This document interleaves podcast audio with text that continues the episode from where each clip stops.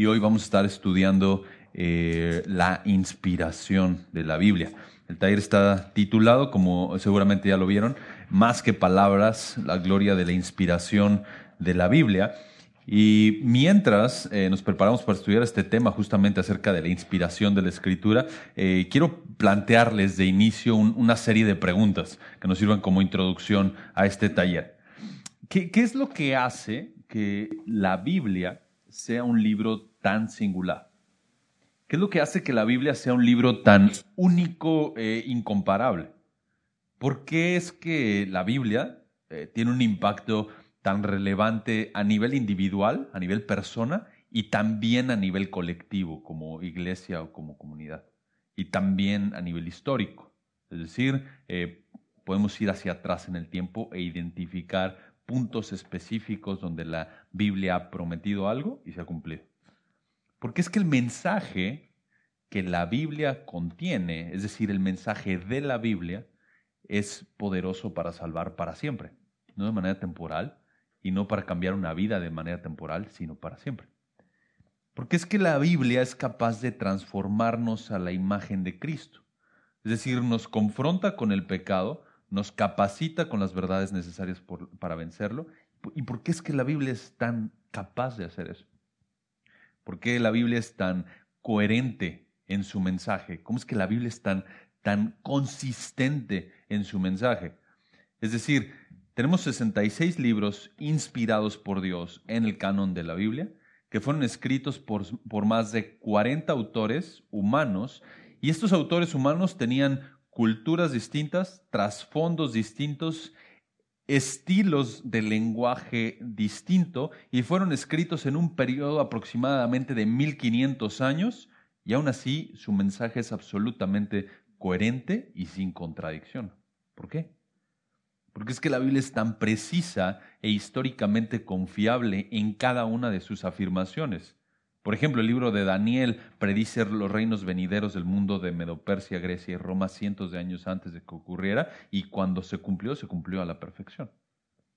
¿Por qué se pueden escribir millones de libros y estamos adentro de una biblioteca y abajo el, piso, de, abajo, de abajo, la planta eh, inferior, está repleta de libros? y no se equiparan en cuanto a profundidad, valor e impacto que este libro tiene. ¿Por qué? Porque es que hombres y mujeres a lo largo de la historia han estado dispuestos a arriesgar su vida o dar su vida no solo por este libro, sino por el mensaje que este libro predica. Por ejemplo, Casiodoro de Reina, perseguido en los 1500 por traducir la, la Biblia al español. ¿Por qué? ¿Por qué? La respuesta corta a todo esto es que la Biblia tiene un origen divino, debido a la procedencia divina de la Biblia. Porque la Biblia es más que solo palabras.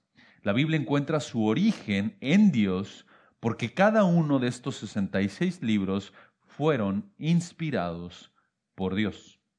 Así que, sí, la Biblia es poderosa para salvar y para santificar es históricamente confiable y precisa. Es coherente en la totalidad de su mensaje e insuperable en sabiduría. Es digna de ser obedecida y proclamada hasta los confines de la tierra porque su autor es el dueño del universo.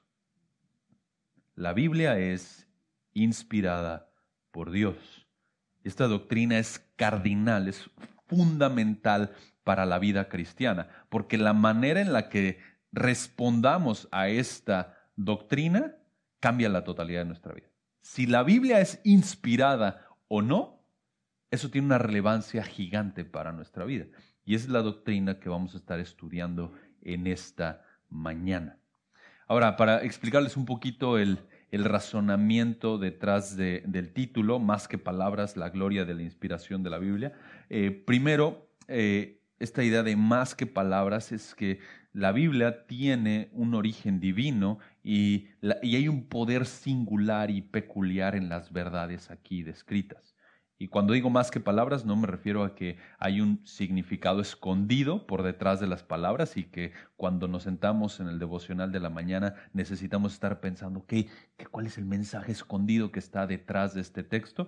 No me refiero a eso, esa no es la forma correcta de interpretar la Biblia, sino que la Biblia efectivamente son palabras escritas en un lenguaje humano para humanos, pero que debido a que Dios es autor, esas palabras tienen un carácter singular y un poder transformador único cuando el mensaje que comunican es entendido. Y quiero subrayar eso, que cuando, cuando el mensaje que comunican estas palabras es entendido. No, las palabras de manera aislada. Es decir, no, no que abras tu Biblia en donde caiga y digas Proverbios 28, 18, camino, ¡pum!, transformado. No, ese, no es el punto. No, así no funciona. La Biblia fue escrita en un contexto con un propósito específico y comunican en conjunto las palabras un mensaje particular. Y ese mensaje tiene la capacidad de transformar la vida de las personas de manera eterna. Ese mensaje es digno de ser obedecido, como les decía, y ese mensaje ha sido proclamado y sigue siendo proclamado porque es el mensaje del dueño del universo. Entonces, cuando hablo de más que palabras, eh, eso es a lo que me refiero. Y también cuando, cuando digo la gloria de la inspiración de la Biblia, no me refiero a que adoramos la Biblia, es decir, no, adoramos el objeto, o sea, eh, proclamamos la Biblia y, anunciamos lo que la Biblia dice, pero no le decimos, hermano, si usted va a pasar por esas puertas, necesita besar esta, mi Biblia, mi libro. No, no, no. No, no, ese, no es el punto. No, no adoramos la Biblia como objeto, sino adoramos al dueño y al autor de la Biblia. Él es a quien adoramos. No adoramos el libro como tal, como el objeto, sino a Dios que se ha revelado en este libro. Y la manera en que lo, adoramos, es decir, lo adoramos correctamente cuando tratamos su palabra como Él la trata. Lo adoramos correctamente cuando tratamos la Biblia como Él la trata, cuando la consideramos como Él la considera. Por ejemplo, imagínate, no, sigan esta ilustración más que con su mente, solo imagínense. Imagínense que cometen un delito y, el juez te envía un citatorio viene firmado por el juez y son las palabras escritas por el juez, digamos que están escritas a mano. Tú estás seguro que es el juez el que te lo mandó. Tú lo recibes y dices, nah, esto no, no, lo voy. Y el juez te pone una advertencia, si no vienes a la cita del 10 de julio a las 10 de la mañana, entonces vamos a ir a las, a las 11 de la mañana a recogerte a tu casa por la fuerza. Entonces tú lo dejas por ahí, no, le das importancia. Y al siguiente día, a las 11 de la mañana, ahí está la policía lista para, para recogerte. Lo que pasó fue que no tomaste en serio las palabras de ese juez. El juez, el juez no estaba jugando, no te estaba dando una, una propuesta ni te estaba invitando a que tomaras una potencial decisión. Estaba dándote una orden debido a un delito que cometiste. De nuevo, es una situación hipotética. Entonces, cuando tú tomas en serio las palabras, así como el autor de esas palabras las considera, entonces tomas en serio al autor de las palabras. De esa manera, adoramos a Dios de manera genuina cuando tomamos sus palabras así como Él las toma, en serio. Entonces, el propósito de este taller no es solamente darles información acerca de la inspiración de la Biblia, no es solamente comunicar y, navegar en conjunto a través de lo que la Biblia dice acerca de sí misma y entonces eh, hablar acerca de esta doctrina de la inspiración, sino exhortarnos mutuamente a tomar la palabra de Dios como Él la toma, en serio, como Él la considera, en verdad. Entonces, antes de entrar de lleno, eh, ese es el propósito de nuestro taller. Y solamente recomendarles algunos recursos eh, para los que están tomando nota y quieren profundizar todavía más en este, en este tema. Eh, estos recursos me fueron muy útiles y, pueden, pueden echar mano de ellos si ustedes quieren profundizar más acerca de este tema de la, de la doctrina de la inspiración de la escritura. Eh, pueden ir, por ejemplo, al libro de doctrina bíblica escrito por el pastor MacArthur y el doctor Richard Mayhew. Este, ese libro está completamente en español y tiene una sección bastante consistente acerca de la inspiración de la Biblia. También hay un libro que se llama The Essential Scriptures, las escrituras esenciales, escrito por un profesor de acá del seminario, el doctor Kevin Suber. Ustedes pueden también consultarlo ahí si, si les gusta leer eh, un poquito más en inglés y este libro es más condensado. Y hay un sermón que también eh, me, me, ayudó bastante y que se llama ¿Por qué escojo creer en la Biblia? Why I choose to believe in the Bible. Y este sermón fue predicado por el eh, hermano Buri Bakam, buenísimo también. La verdad es que hay un sermón para mientras van manejando, 45 minutos y, vale mucho la pena.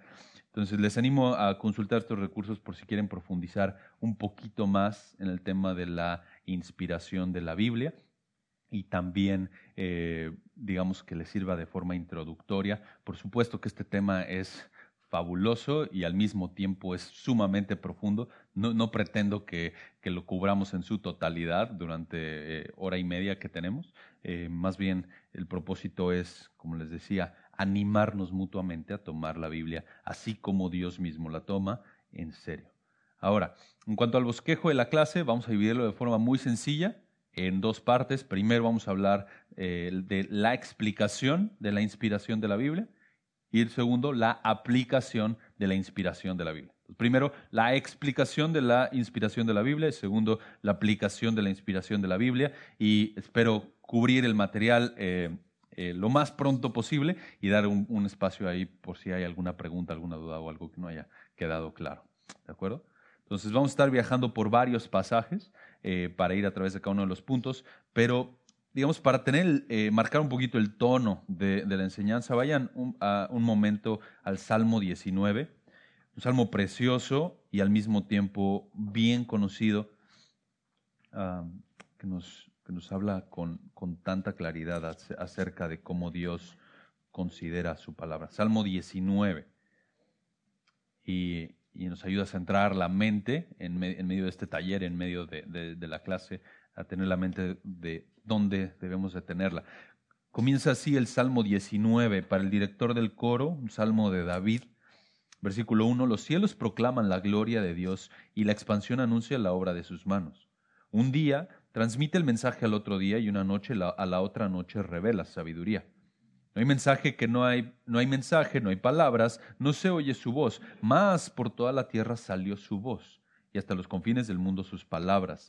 En ellos puso una tienda para el sol, y este, versículo 5, como un esposo que sale de su alcoba se regocija cual hombre fuerte al correr su carrera.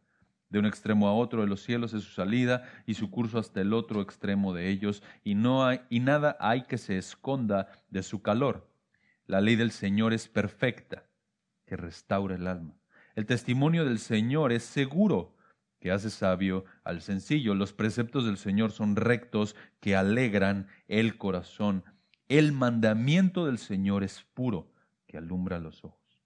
El temor del Señor es limpio, que permanece para siempre. Los juicios del Señor son verdaderos, todos ellos justos. Deseables más que el oro. Sí, más que mucho oro fino, más dulces que la miel y que el destilar del panal. Además, tu siervo es amonestado por ellos, en guardarlos hay gran recompensa. ¿Quién puede discernir sus propios errores? Líbrame o absuélveme de los que me son ocultos. Guarda también a tu siervo de pecados de soberbia, que no se enseñoren de mí. Entonces seré íntegro y seré absuelto de gran transgresión. Sean gratas las palabras de mi boca y la meditación de mi corazón delante de ti, oh Señor, roca mía y redentor mío. Vamos ahora. Amado Padre, esta es tu maravillosa palabra. Así es como tú piensas acerca de tu palabra. y rogamos por tu ayuda, rogamos por tu gracia para que eh, tengas misericordia y en medio de, nuestra mente tan débil, tan lenta para eh, procesar información y tan falible y afectada por el pecado, Señor, nos ilumines para eh, ver la gloria tuya revelada en tu palabra. así como tú consideras tu palabra, que muevas nuestros corazones, nuestra voluntad, para que abracemos tu verdad así como tú la has revelado, para que consideremos la Biblia así como tú la consideras y seamos prontos a amarla, a obedecerla, a servirte conforme a ella. Y Señor, que eh, no solamente tengamos un concepto eh, bíblico y correcto acerca de la inspiración, sino que eso sea también un acto de adoración en donde mientras más te conozcamos a través de tu palabra, mejor te adoremos porque más apreciamos tu revelación. Gracias por esta mañana, gracias por mis hermanos aquí, gracias por el privilegio de poder estudiar juntos tu palabra y esta doctrina en particular. Rogamos por tu ayuda en el nombre de, tu amado Hijo Jesucristo y de tu Espíritu Santo eh, nos use para tu gloria. Amén. Muy bien, primer punto, la explicación de la inspiración de la Biblia. ¿De dónde viene este concepto de, inspiración? ¿De dónde sale el concepto de inspiración? Vayan a un texto bien conocido, segunda de Timoteo 3.16, probablemente un texto que, que hasta, tienen memorizado. Segunda de Timoteo 3, 3.16.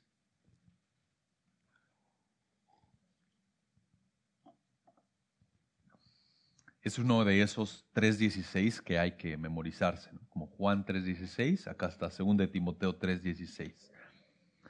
2 de Timoteo 3:16 dice así el apóstol Pablo, recuerden el contexto, está escribiendo su última carta, estas son las últimas palabras inspiradas por el Espíritu Santo a través de la pluma, si podemos decirlo así, del apóstol Pablo, él está a punto de morir y también está eh, entregando el batón espiritual a su amado hijo en la fe, Timoteo. Y el énfasis a lo largo de la carta tiene que ver mucho con la fidelidad a la doctrina revelada en la escritura y entregada por parte de Pablo hacia Timoteo. Y entonces en el versículo 16 de 2 de Timoteo 3 dice, Toda escritura es inspirada por Dios y útil para enseñar, para reprender, para corregir, para instruir en justicia, a fin de que el hombre de Dios sea perfecto, equipado para toda buena obra. Y esta frase que ven ahí en el texto, que se traduce como inspirada por Dios, es una sola palabra en el original que se usa de manera interesante solo en este texto, en ninguna parte del, del Nuevo Testamento más que aquí, y se refiere a que la escritura es soplada por Dios es decir, que proviene del aliento de Dios, que encuentra su fuente en Dios mismo. Eh, apunta a la procedencia divina de la escritura. ¿Por qué? Porque revela el carácter de Dios. Esto es que, que Dios, al momento de soplar o inspirar su palabra, está a cargo y detrás de todo el proceso de que su Biblia fuera escrita de tal manera que las palabras que leemos en la Biblia son sus palabras. Por eso Dios puede decir, y por eso Pablo puede decir, estas palabras de la Escritura fueron sopladas por Él, provienen del aliento de Dios. La Biblia no contiene las palabras de Dios, la Biblia es la palabra de Dios. Es decir, no te dicen, mira, aquí en algún punto de estos 66 libros, por ahí búscale, ahí por ahí está la palabra de Dios, están las palabras de Dios. No, toda escritura, la totalidad de la escritura son las palabras de Dios, es la palabra de Dios. Cada palabra de la escritura es inspirada, soplada por Dios. Ahora, Dios usó medios, por supuesto, medios humanos para que su Biblia fuera escrita y lo vemos, ah, lo vamos a ver un poquito más a detalle en, unos momentos en el, digamos, en el proceso de inspiración. Pero veamos el texto a detalle. ¿Qué fue lo que Dios inspiró, según el texto? ¿Qué fue lo que Dios inspiró? En la mente de Pablo, entonces, todo lo que está en la categoría de escritura, toda escritura es inspirada. Entonces, todo lo que está en esa categoría de escritura eso es inspirado por Dios. Es decir, si algo no está adentro de la categoría de escritura, eso no es inspirado por Dios. ¿Me explico? Así, entonces podemos afirmar que debido a que toda la escritura es inspirada por Dios, toda la escritura es, tiene esa cualidad de ser inspirada, entonces también todo aquello que no es escritura no es inspirado por Dios. Es decir, el, manuscrito aquí del sermón, esto no es inspirado por Dios. ¿El libro de al lado? Sí. Este libro sí es inspirado por Dios. Entonces, pensemos en esta frase, toda escritura. ¿A qué se refiere Pablo cuando, cuando dice toda escritura? Bueno, leamos un poquito atrás. Mira el versículo 14. Pablo está exhortando a Timoteo y le dice, tú, tú Timoteo, sin embargo, en contraste con estos falsos maestros, con los impostores, con los que están engañando y siendo engañados, tú, más bien, persiste en las cosas que has aprendido. Entonces, hay algo que Timoteo ha aprendido y de las cuales te convenciste. Entonces, Timoteo no solamente lo aprendió, sino está convencido sabiendo de quiénes las has aprendido. Entonces hay una fuente detrás de lo que Timoteo está convencido y aprendido. Y versículo 15, y que desde la niñez has sabido qué?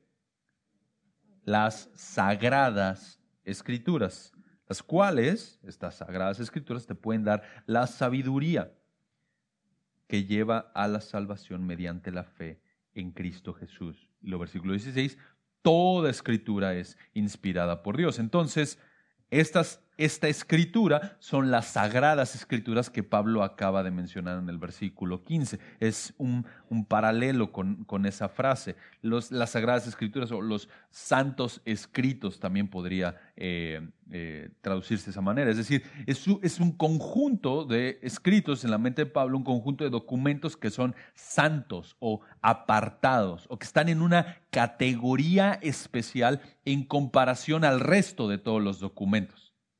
Es interesante que Dios se llama a sí mismo santo. Esto es que Él está apartado, que Él es diferente a la totalidad de su creación, que Él es ontológicamente, es decir, en su naturaleza, Él es distinto a toda su creación. Es interesante también que a los que Dios ha salvado les llama ¿cómo? Santos. Pablo a los santos que están en Colosas. Éfeso, las distintas iglesias. Entonces, aquellos que Dios ha salvado, Él los ha apartado, de, los ha separado de la totalidad de la humanidad para que le pertenezcan a Él y por eso están en una categoría en particular.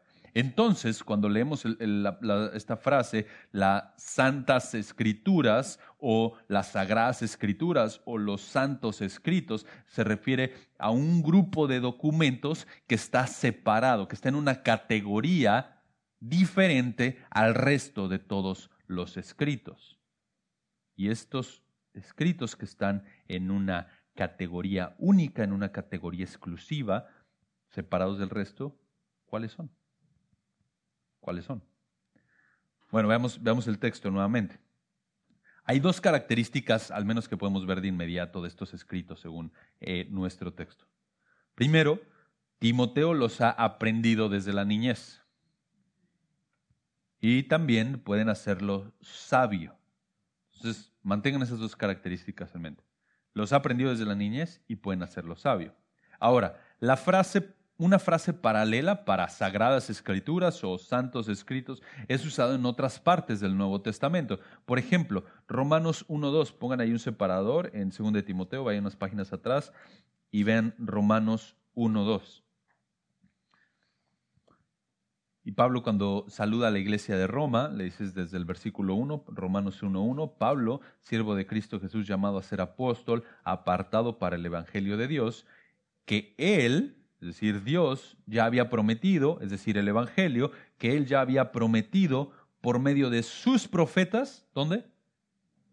En las Santas Escrituras. Entonces, Pablo utiliza esta frase similar para hablar de lo que los profetas habían escrito. Entonces, Sagradas Escrituras tiene que ver con lo que los profetas escribieron. Sigamos explorando. ¿Qué más, qué más dice? Qué, ¿Qué más hay acerca de esta idea de escrituras? Ahí mismo en Romanos, vayan a Romanos 16, 26. al final. Romanos 16, 26. El segundo versículo de Romanos y el penúltimo versículo de Romanos, ahí para, para recordarlo. Dice, pero que ahora ha sido manifestado y por las escrituras de los profetas, de nuevo, la misma idea, de escrituras de los profetas conforme al mandamiento eterno, eh, al, perdón, conforme al mandamiento del Dios eterno, se ha dado a conocer a todas las naciones para guiarlas a la obediencia de la fe. Entonces, ahí, es, ahí está, hay este ejercicio de, Pablo, de parte de Pablo que está equiparando lo que los profetas escribieron con esta palabra escrituras. Escrituras. Sigamos explorando. ¿Qué más dice el Nuevo Testamento? Ahora, Mateo 22, 22 29.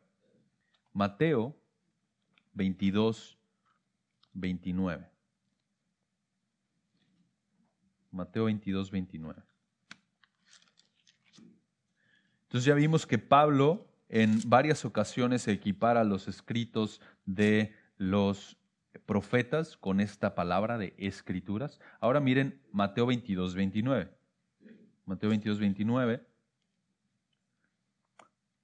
Jesús reprende a su audiencia y les dice, pero Jesús respondió y les dijo, estáis equivocados por no comprender las escrituras ni el poder de Dios. Y el texto que ellos están citando antes en el versículo 24 es un texto de Deuteronomio 25.5. Entonces, Jesús está hablando de estas escrituras, no solamente son los escritos de los profetas, como Pablo ya lo dijo, sino también los escritos de Deuteronomio en este caso. Ahora, Mateo, un, capítulo ahí atrás, Mateo 21, 42.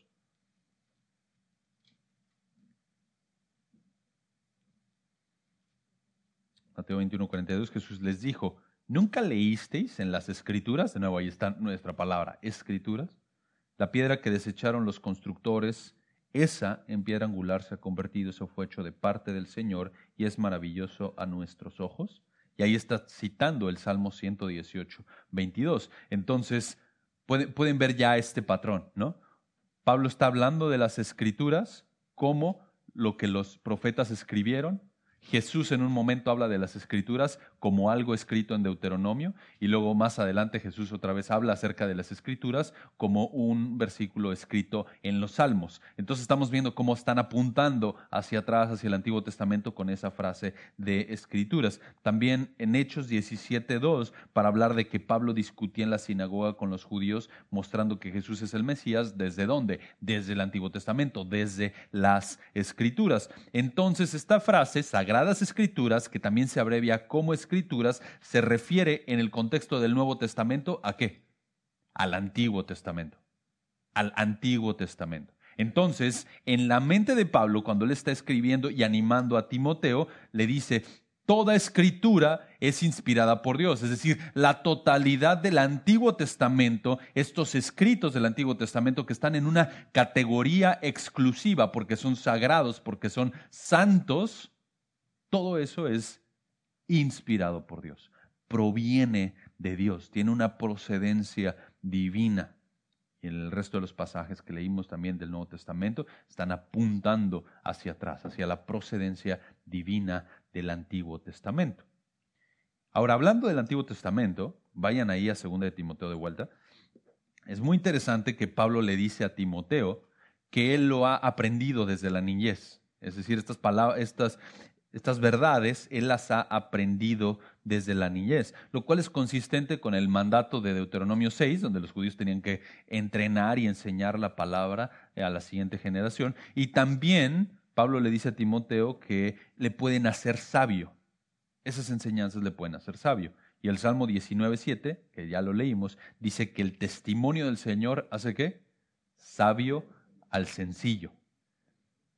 Y el testimonio es aquello que nos revela quién es Dios y eso es lo que hace sabio al sencillo y en este caso a Timoteo meditar y pasar tiempo en las escrituras y entender que las escrituras son inspiradas por Dios le llevarían tanto a la sabiduría como eh, le recordaban la realidad de que él había sido instruido en ellas desde la niñez. Entonces, de nuevo, esto afirma aún más que la escritura a la cual Timoteo aprendió desde la niñez y puede hacerlo sabio, ese es el Antiguo Testamento, el cual es inspirado por Dios. Y entonces nos lleva a preguntarnos, ¿qué dice el Antiguo Testamento acerca de la inspiración?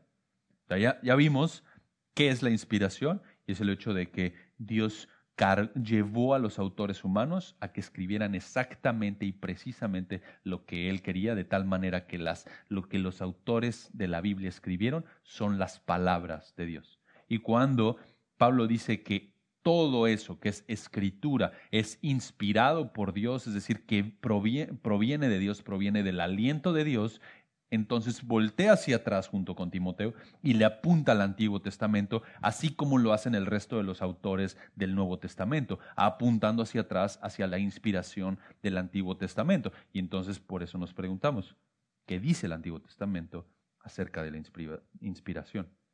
Entonces es interesante que cuando vamos al Antiguo, Testamento, en múltiples ocasiones Dios se atribuye propiedad de las palabras que están ahí. Él dice, estas son mis palabras. Esto es lo que yo estoy diciendo. Por ejemplo, en Deuteronomio 18, 18, Dios promete a través de Moisés que iba a enviar un profeta que hablaría sus palabras, sus palabras. Un profeta, versículo 18 de Deuteronomio 18, un profeta como tú levantaré entre sus hermanos y pondré mis palabras en su boca y él les hablará todo lo que yo le mande. Es interesante, versículo 19, y sucederá que cualquiera que no oiga mis palabras, que él ha de hablar en mi nombre, yo mismo le pediré cuenta. Entonces, Dios se atribuye que esas palabras le pertenecen y por tanto la manera en la que la audiencia responde, así como si no se obedecía al juez, también tenía consecuencias. ¿Por qué? Porque esas son palabras suyas, porque le pertenecen. Ahora, si vamos más adelante, a segundo de Samuel 23. Segundo de Samuel 23.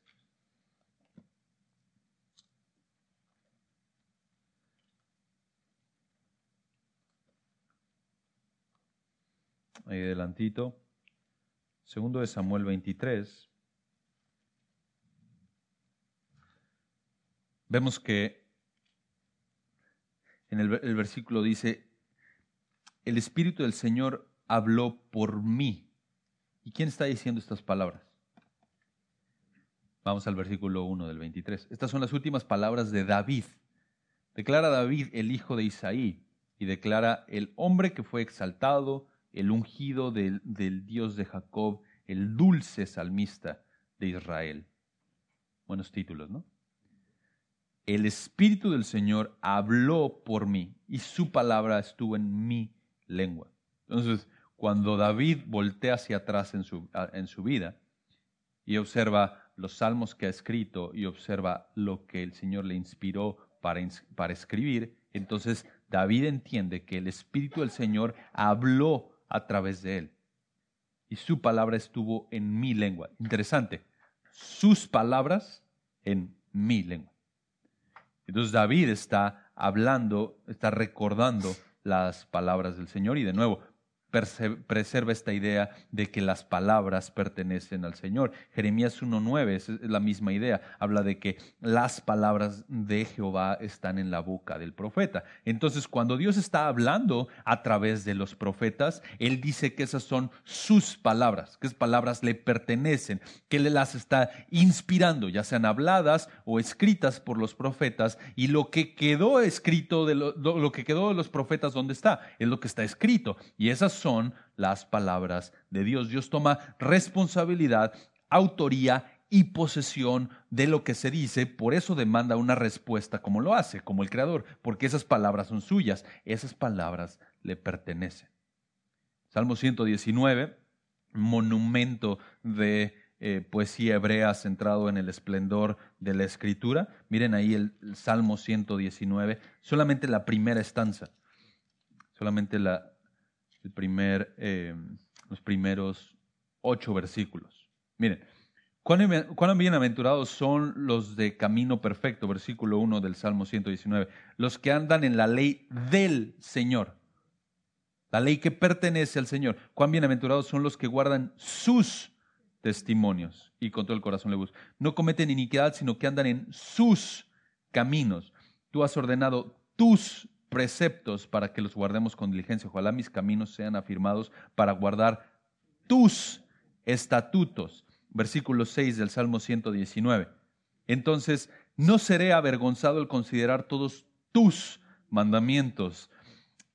Versículo 7, con rectitud de corazón te daré gracias al aprender tus justos juicios. Versículo 8, tus estatutos guardaré, no me dejes en completo desamparo. Y así podríamos seguir casi por el resto del Salmo. Y el punto es que el salmista entiende que las palabras de la ley, de los testimonios de Dios, los caminos de Dios, los preceptos de Dios, los estatutos de Dios, los mandamientos de Dios, le pertenece a Él. Son sus palabras porque tienen una procedencia divina. Entonces Dios dice, estas son mis palabras, como habló a través de los profetas, y el salmista como contesta, sí, esta es tu ley, estos son tus estatutos, esta es tu palabra, ¿y qué voy a hacer? Guardarla, amarla, aferrarme a ella. Todo esto enfatiza la procedencia divina del Antiguo Testamento como un todo. Dios es el dueño, la fuente y quien inspiró la escritura. ¿Qué más dice el Antiguo Testamento acerca de la inspiración? En numerosas veces el texto menciona cosas como así dice el Señor y entonces cita lo que el Señor está diciendo. Ya sea menciona cosas que, Dios dijo o la cita directamente. Solo un ejemplo. Éxodo 19.3.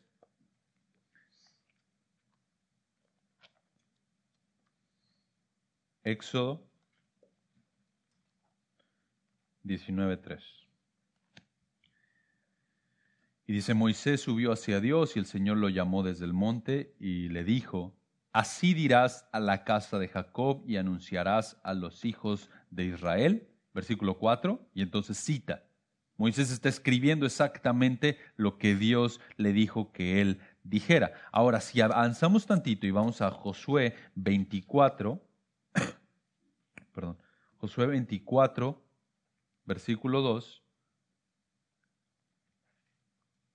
dice, y el pueblo respondió a Josué, el Señor nuestro Dios serviremos. Ah, perdón, 24.2, estaba leyendo 24.24. 24.2. Y Josué dijo a todo el pueblo, así dice el Señor, Dios de Israel. Al otro lado del río habitaban antiguamente vuestros padres, es decir, Taré, padre de Abraham y de Nacor, y servían a otros dioses. Y el punto de nuevo es que Josué está citando las palabras de Dios. Y podemos seguir avanzando en puntos del Antiguo Testamento y versículos del Antiguo Testamento que nos enseñan cómo están citando directamente las palabras de Dios. Y nosotros podemos ir de una página a otra y simplemente marcando, así dice el Señor, así dice el Señor, así dice el Señor. Lo interesante es que esos libros fueron escritos en un periodo de tiempo por autores diferentes y todos ellos están atribuyendo autoría divina a lo que están escribiendo. No se la quedan. Esdras 9.4. Último ejemplo. Esdras 9.4. Estamos aquí al, al cierre del Antiguo Testamento, no en la posición del libro, pero sí en el punto histórico. Esdras 9.4.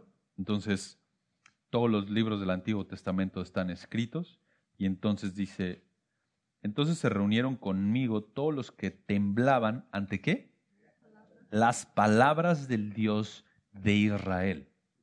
Ellos entendían exactamente de quién provenían esas palabras que Esdras estaba predicándoles y aplicándoles y traduciendo y aplicando a sus vidas. Provenían de Dios mismo. Y como les decía, nosotros vamos de un libro a otro, pero estos versículos fueron escritos en distintos puntos de la historia y cada uno se atribuye lo mismo, que provienen del Señor. Entonces tal vez dices, ya, me quedó claro, el Antiguo Testamento es inspirado por Dios. Pero, ¿y el Nuevo? ¿Qué, pasa con el Nuevo Testamento? Tal vez el Antiguo es más inspirado que el Nuevo. Tal vez como Moisés está hablando cara a cara con Dios y está escribiendo, tal vez eso es más inspirado que Pablo en una cárcel escribiendo, ¿no? Bueno, veamos, veamos qué es lo que la propia escritura dice. Entonces, cuando el Nuevo Testamento habla de escritura, ya vimos, se refiere al Antiguo Testamento. ¿Ok? Entonces, los autores del Nuevo Testamento equiparan los escritos del propio Nuevo Testamento al mismo nivel del Antiguo. Miren segunda de Pedro 3.2. Segunda de Pedro 3.2.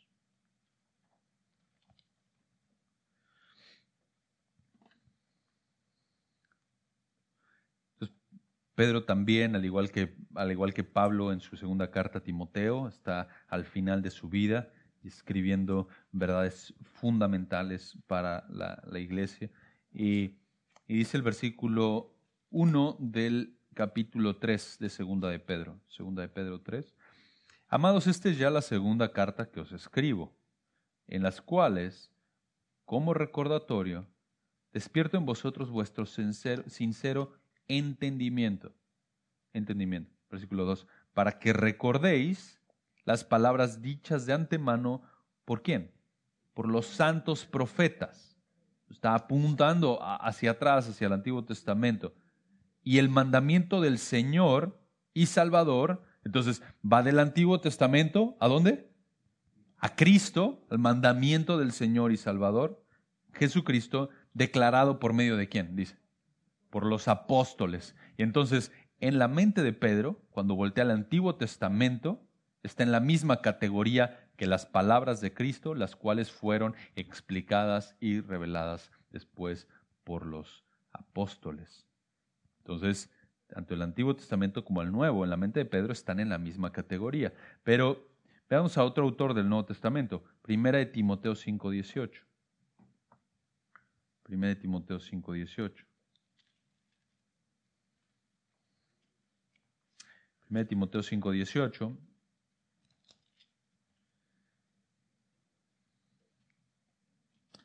Pablo cita la escritura aquí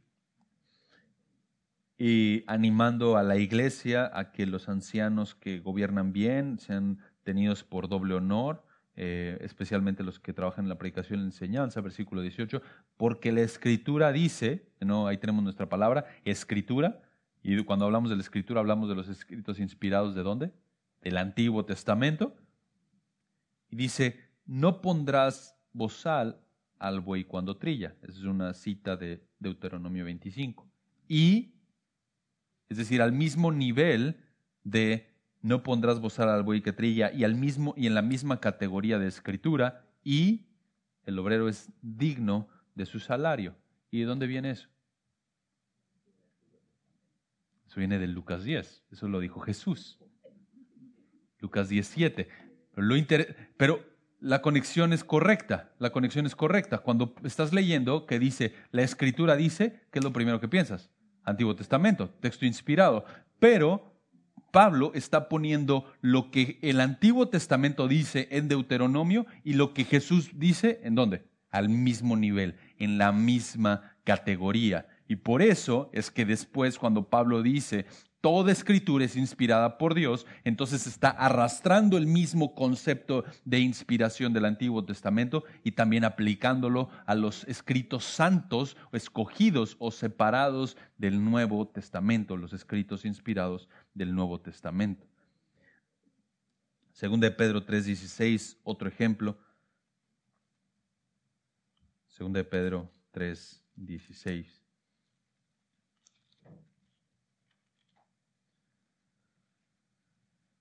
Entonces Pedro está aquí de nuevo al final de su vida y también al final de su carta.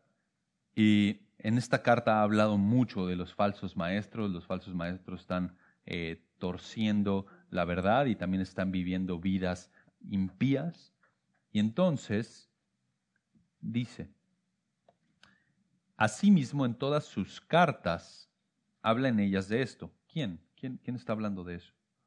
Pablo, miren exactamente versículo, versículo anterior. Es más, vamos a leer desde el 14. Por tanto, amados, puesto que aguardáis estas cosas, procurad con diligencia ser hallados por Él en paz, sin mancha, e irreprensibles, y considerad la paciencia de nuestro Señor como salvación, tal como os escribió también nuestro amado hermano Pablo, según la sabiduría le fue dada. Asimismo, nuevo ahí estamos, en todas sus cartas, es decir, en las cartas de Pablo, habla en ellas de esto, decir, de la salvación, en las cuales hay algunas cosas difíciles de entender, los cuales, las cuales que los ignorantes e inestables tuercen, como también tuercen o como también lo hacen con el resto de las escrituras para su propia perdición. Entonces, lo que está haciendo Pedro es que está poniendo al mismo nivel las escrituras con las cartas de Pablo. Los falsos maestros tuercen las escrituras y también tuercen las cartas de Pablo, ambas inspiradas por el Señor. Y bueno, y, eso es consistente con el ataque de Satanás desde el, el inicio de la historia, ¿no? Satanás está torciendo las palabras que provienen del Señor porque ese es su ataque, digamos, más efectivo torcer lo que Dios dice. Entonces, por eso los falsos maestros tuercen el Antiguo Testamento, tuercen las Escrituras y también tuercen las cartas de Pablo, también tuercen el Nuevo Testamento. Y por eso es que, como leemos, habla acerca, el, es consistente el lenguaje del Nuevo Testamento para hablar del Antiguo Testamento como escritura y hablar de, de sí mismo, hablar del propio Nuevo Testamento como inspirado. Otro ejemplo también, además, eh, otro ejemplo a favor de la inspiración del Nuevo Testamento, es que el Nuevo Testamento habla del Antiguo de la misma manera que el Antiguo habla de sí mismo lo considera autoritativo, lo considera relevante, lo considera que proviene del Señor, de tal manera que cuando algún autor del, Nuevo Testamento está interactuando con su audiencia, está poniendo versículos del Antiguo Testamento para darle autoridad a su argumento, para demostrar de dónde proviene lo que él está diciendo. Ahora, también el Nuevo Testamento, por ejemplo, el Evangelio de Mateo, cita constantemente el Antiguo Testamento afirmando que lo que él está escribiendo, lo que Mateo está redactando en ese momento, eso es el cumplimiento de lo que fue escrito cientos de años antes, de lo que fue profetizado cientos de años antes. Entonces está poniendo al mismo nivel del Antiguo Testamento su propio escrito, al mismo nivel de lo que fue profetizado antes. Entonces, como ya vimos, Pablo considera que toda la escritura es inspirada por Dios, proviene de Dios. Entonces que Dios supervisó, controló el proceso en que la Biblia fue escrita para que el resultado final fuese exactamente lo que Dios quiso. Y por eso Dios dice que toda la escritura es soplada por Él, le pertenece que la escritura en el contexto de Pablo se refiere en particular al Antiguo Testamento, pero como ya vimos, tanto el Antiguo como el Nuevo mutuamente atestiguan de su propia inspiración. Ahora, ¿cómo es que Dios inspiró la Biblia? Como vimos, Dios usó a hombres para hablar su palabra. Lo vimos con los profetas, lo vimos con Moisés, lo vemos también en el Nuevo Testamento. Y un texto clave al respecto es Segunda de Pedro 1.21. Segunda de Pedro 1.21.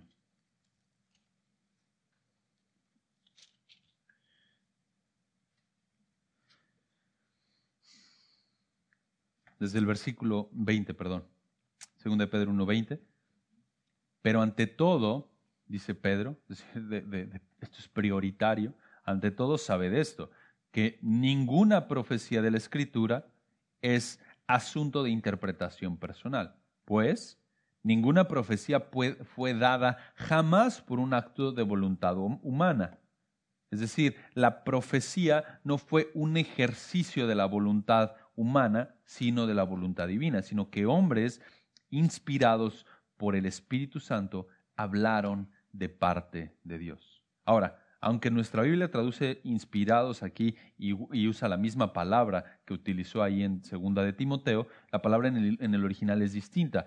En, el, en Segunda de Timoteo está hablando de algo que es soplado por Dios, algo que proviene de Dios. Y acá esta palabra inspirado tiene que ver más con ser cargado o ser llevado. Entonces, para utilizar la, la ilustración del pastor Josías, es como cuando el el velero abre, sus velas y el viento sopla y lleva al velero hacia donde el viento quiere. De la misma manera, el Espíritu Santo está llevando a los autores de la Escritura a que escriban exactamente y precisamente lo que Dios quería. Él los está cargando, Él los está llevando. De tal manera que las palabras de estos hombres llevados por el Espíritu Santo, Pablo puede decir, esto es escritura, esto proviene de Dios mismo.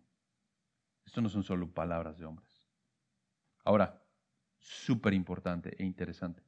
Dios no omitió el estilo ni el contexto de los autores, sino que cada uno, con, con su propia gramática, con su propio estilo literario, con su lenguaje, escribieron exactamente lo que Dios quiso. Y eso es fabuloso, eso es increíble. Fortalece aún más la doctrina de la inspiración, saber que esos escritos que fueron redactados por personas distintas, con estilos distintos, en puntos de la historia distintos, tienen un mensaje coherente, no solo a nivel global, sino también en los detalles. Eso de nuevo apunta a un solo autor detrás de todo, y eso es el Espíritu Santo. Como les decía, 2 Samuel 23.1 que leímos hace rato, David reconoció que Dios habló a través de él. Y esto viene, David lo pone a nivel de palabras, no solamente al nivel de la idea, sino a nivel de las palabras, que David en su caso, por ejemplo, utilizó para escribir los salmos. Dios en su providencia preparó y separó a cada uno de los autores para que escribieran su palabra exactamente como él la quería, con el estilo que él quería, para que el producto final fuera exactamente lo que él quería. Porque Pablo fue entrenado eh, por Gamaliel. Dios en su providencia lo estaba preparando para después escribir su palabra. Porque Moisés fue preparado ahí eh, eh, junto con los, familiares o la corte de Faraón, de la misma manera, Dios le estaba entrenando. ¿Y por qué Dios usó a, a Josué? ¿Por qué Dios usó a Samuel? Porque Dios en su providencia está preparando y separando a cada uno de estos autores, ¿para qué? Para que produjeran y escribieran un texto inspirado por Dios, el Espíritu Santo, llevándolos para que escribieran exactamente lo que Dios quiso que Él escribieran. Lo que es más increíble es que lo tenemos aquí. O sea, podemos abrirlo en la mañana y tenemos una, traducción a nuestro idioma de lo que ellos escribieron. Nada ocurre al azar. Dios en su, Dios en su providencia está preparando, separando a cada uno de los autores para escribir su palabra. Ahora, algunas perspectivas generales de la, de la inspiración. Eh, digamos, esta puede ser un poquito la parte más eh, técnica, pero quiero ayudarles también a, que piensen un poquito en cómo es que eh, otras personas conciben la inspiración y por qué eh, tenemos la postura que tenemos conforme a la Biblia. Brevemente, esto lo pueden encontrar ahí en la teología sistemática de MacArthur, mucho más elaborado, pienso condensarlo en unos cuantos minutos. Entonces, hay la teoría del dictado, Teoría, es, decir, que la Biblia fue inspirada porque Dios le dictó a cada uno de los autores. Es la teoría del dictado. Entonces, todo lo que la Biblia dice es inspirado eh, por Dios y fue dictado por Dios. Eh, lo interesante es que, salvo algunas porciones de la Escritura que literalmente dicen que Dios está dictando o está diciendo o está eh, eh, formulando de manera explícita, estas son mis palabras o Dios dice así. Realmente no hay, no hay más referencias al respecto, sino que eh, es obvio que cada libro tiene un estilo literario y un contexto histórico donde el autor está involucrado. Entonces Dios no está necesariamente dictando, sino que está usando al autor para que escriba con sus propias palabras lo que Dios quiere que sea escrito. Hay otra teoría que se llama la teoría del dictado parcial o conceptual y el ejemplo que se usa es que Dios puso en la mente de Pablo eh, el concepto de amor y entonces Pablo lo desarrolló ahí en 1 Corintios 13.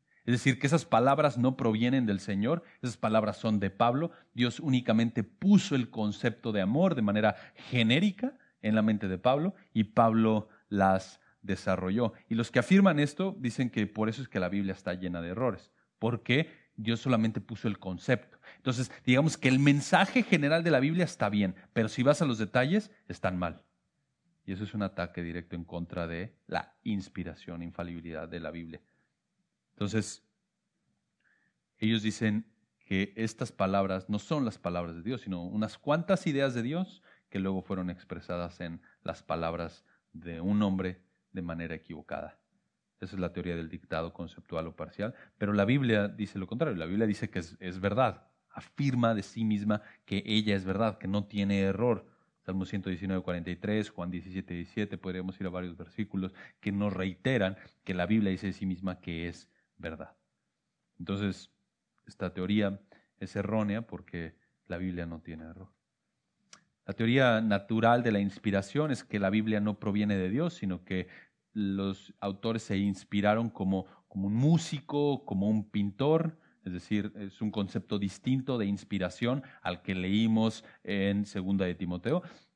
Entonces que el autor estaba pensando, bueno, voy aquí a cavilar y pensar y entonces escribir y, obtengo mi, inspiración así como lo hace un artista, eh, pero el concepto de inspiración que vemos aquí es distinto sea, no es coherente con lo que vemos perdón, en segunda de Timoteo. Ahora, ¿cuál es la perspectiva bíblica? ¿Cuál es la perspectiva bíblica? Le llamamos la inspiración verbal y plenaria.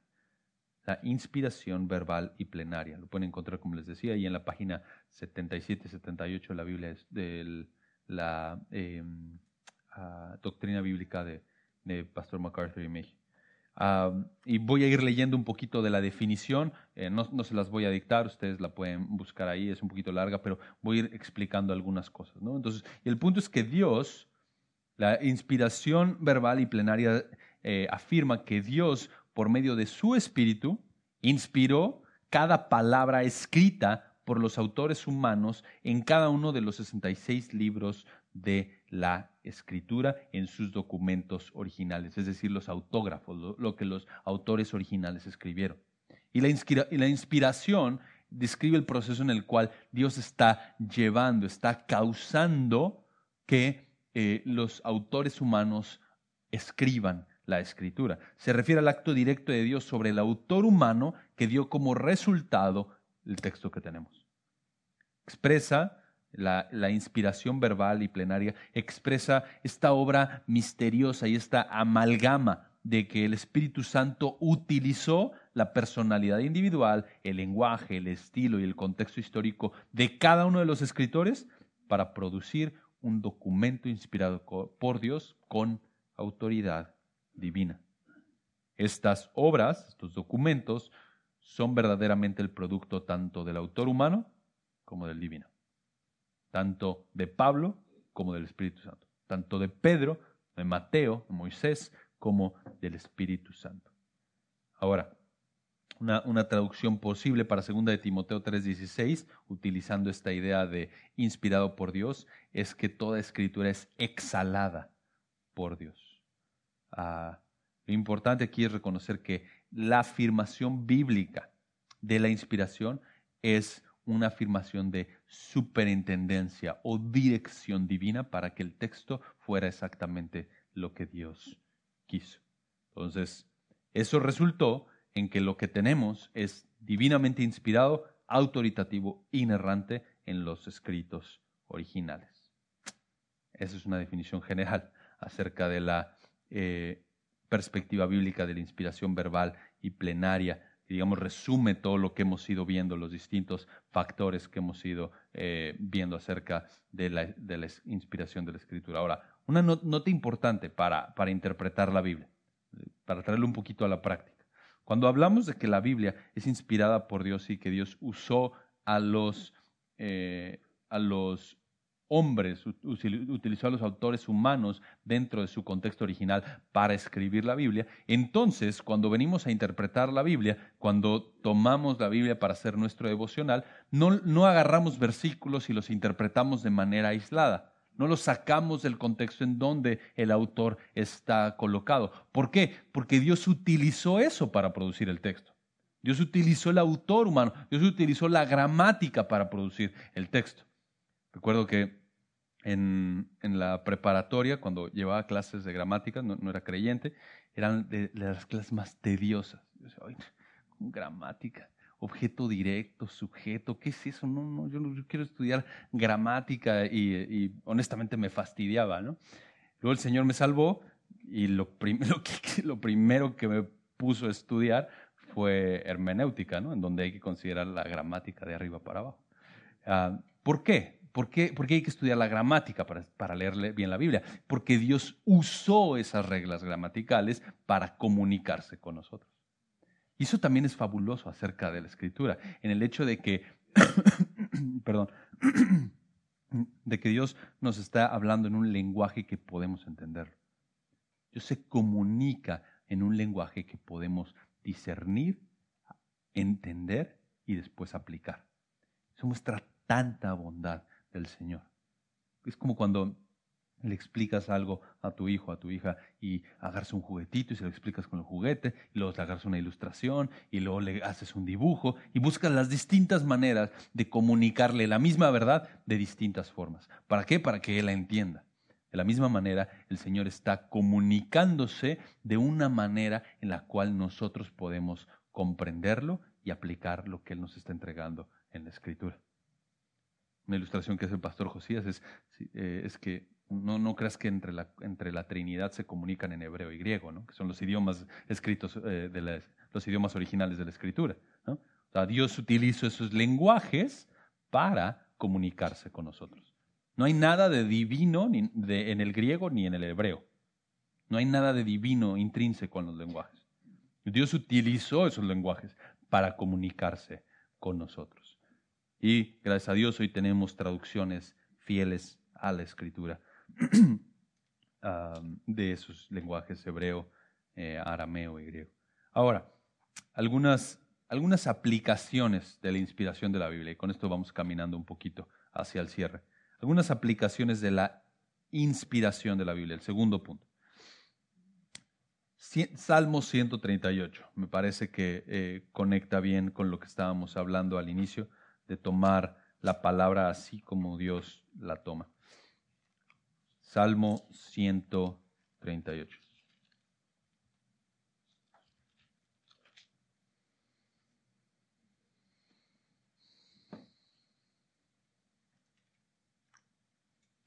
Dice el versículo 1, con todo mi corazón te daré gracias. Es un salmo de David. En presencia de los dioses te cantaré alabanzas. Me postraré hacia tu santo templo y daré gracias a tu nombre por tu misericordia y tu fidelidad. Ahora, en el contexto entonces estamos hablando de eh, agradecimiento, adoración, eh, una alabanza eh, pública de parte de David. Él está postrándose ante Dios, está alabándole. Versículo 2, la segunda parte. ¿Por qué lo hace? ¿Por qué lo hace? Él da gracias por su misericordia, por su fidelidad, por su amor de pacto. Pero ¿por qué lo hace? Porque has engrandecido tu palabra conforme a todo tu nombre. Sí, eso es increíble. Es decir, Dios ha engrandecido, ha exaltado su palabra en consistencia al mismo nivel que su propio nombre. Es decir, que su propio carácter. ¿Por qué? Porque cuando leemos la escritura, estamos leyendo lo que Dios escribió para revelarse y mostrar su carácter a aquellos que de alguna otra manera no hubieran podido conocerle. Por supuesto, tenemos la creación, como leímos en el Salmo 19, que nos comunica los atributos de Dios, pero la creación no tiene la capacidad de comunicarnos con precisión cómo reconciliarnos con ese Dios que es perfecto y creador. La escritura sí. La escritura sí puede comunicarnos con precisión, autoridad y claridad quién es el, nuestro creador, cómo es Él y cómo amarlo y servirlo. ¿Por qué? Porque Dios ha puesto su palabra al mismo nivel de su nombre. Su palabra está impregnada de quién es Él, de sus atributos. Entonces, debido a que la Biblia es inspirada por Dios, eh, recuerden, estamos viendo algunas implicaciones de la inspiración de la Escritura, debido a que la Biblia es inspirada por Dios y encuentra su fuente en el Dios perfecto, infinitamente sabio, inmutable, entonces la Biblia no tiene error. No puede tener error. No tiene error alguno en todo lo que afirma. Salmo 119, 160 afirma que la palabra de Dios es la verdad. Después Cristo mismo afirma de él que él es la verdad encarnada. Entonces, debido a que la Biblia proviene de Dios, es inspirada por él, es inerrante. No tiene error. Ya sea en la descripción de un evento pasado, en la afirmación de una verdad particular o en la promesa de un evento futuro, no tiene error alguno. Probablemente te, toparás con personas o tú mismo has luchado con la duda de que, uy, es que no sé si el relato de Génesis es preciso y correcto porque como que no concuerda con la ciencia. Y entonces vienes a la pregunta, ¿quién es la autoridad? ¿Quién es la fuente? ¿Quién dice lo que es verdad? ¿Dios a través de su palabra inspirada o el hombre o la ciencia? Debido a que la Biblia es inspirada, también es infalible. Es decir, no puede fallar en su propósito. Es decir, no tiene error, no tiene error histórico, no tiene error de ningún evento particular ni de una promesa y también es infalible, no puede fallar en su propósito. Isaías 55, 11 nos recuerda que Dios va a cumplir el propósito con el cual envía su palabra. Si es para condenar o si es para salvar, su palabra siempre va a regresar con fruto, porque va a cumplir el propósito con el cual Dios la envió. La Biblia también entonces es coherente, no puede contradecirse, tiene un mismo autor divino. Cuando vienes e interpretas la escritura y haces, tu devocional, no estás pensando, ah, yo creo que aquí Pablo está corrigiendo a Mateo, porque Mateo no, no, no sabía muy bien qué escribir acerca de Jesús. O tal vez el Nuevo Testamento está corrigiendo lo que dijo el Antiguo porque no, no entendía nada de cómo se escribía. Entonces es apelar a que la Biblia tiene errores o también apelar a que la Biblia es incoherente. Pero la Biblia es absolutamente coherente porque es inspirada y porque proviene del Señor. La Biblia también es suficiente. Según de Pedro 1.3, tenemos todo lo necesario para conocer al Señor en ella. Absolutamente todo. Segunda de Pedro 1.3. Vayan ahí un momentito. Segunda de Pedro 1.3. Pues su divino poder, segunda de Pedro 1.3, pues su divino poder nos ha concedido todo cuanto concierne a la vida y la piedad. Nos ha concedido, nos ha entregado, nos ha regalado todo cuanto concierne a vivir una vida piadosa, a la vida y a la piedad, mediante el verdadero conocimiento de aquel que nos llamó por su gloria y excelencia, por medio de las cuales nos ha concedido, nos ha regalado sus preciosas y maravillosas promesas, a fin de que por ellas, por las promesas, lleguéis a ser partícipes de la naturaleza divina, habiendo escapado de la corrupción que hay en el mundo por causa de la concupiscencia. Entonces, la revelación de Dios, el carácter de Dios, a través de la revelación de la Escritura, en donde encontramos, en el caso específico de Pedro, sus promesas, nos ha entregado todo lo que necesitamos para la vida y para la piedad. Tenemos todo lo que necesitamos en la escritura para crecer a la imagen de Cristo. Cuando el creyente quiere madurar, quiere matar su pecado, no necesita ir al psicólogo, necesita venir a la escritura. Cuando el creyente quiere madurar y ser más como Cristo, no, no viene a ver qué experiencia extraordinaria tiene, viene a la escritura porque la escritura es la que puede capacitarle y habilitarle y transformarle para hacerle más a la imagen de Cristo. ¿Por qué? Porque proviene de Dios. Porque su procedencia es divina. Cuando el creyente está batallando con el desánimo, está batallando con cualquier eh, tristeza, ¿a dónde viene? A la escritura porque en ningún otro lugar va a encontrar el bálsamo que su alma necesita para ser restaurado, madurar y crecer. La Biblia es poderosa, es suficiente, es coherente, infalible, inerrante. ¿Por qué? Porque proviene del Señor. Y lo contrario también, si la Biblia no es, no es la perfecta palabra inspirada por Dios, entonces no tiene sentido que estemos aquí. Absoluto. No tiene sentido traducirla, no tiene sentido obedecerla, no tiene sentido predicarla. Si la Biblia no proviene del Señor, entonces tenemos que dedicarnos absolutamente a otra cosa. Use sus domingos para ir al fútbol. Si la Biblia no es inspirada por Dios. Pero, si la Biblia es la perfecta palabra inspirada por Dios, entonces lo cambia todo. Eso lo cambia absolutamente todo. ¿Por qué? Porque entonces lo que Dios dice, que es lo que la Biblia dice, define por completo la manera en la que vivimos. Si tienes, una, si tienes falta de esperanza, la Biblia te brinda esperanza eterna. Si necesitas salvación, la Biblia te comunica el mensaje preciso de quién puede salvarte de manera perfecta. Si la Biblia es como Dios mismo la considera, esto es, la perfecta palabra inspirada por Dios, eso lo cambia todo. En conclusión, debido a que el dueño de tu vida y el dueño del universo se ha revelado en este libro, ha escrito este libro, entonces somos llamados, Salmo 119. Para concluir, no crean que lo voy a leer todo. Salmo 119.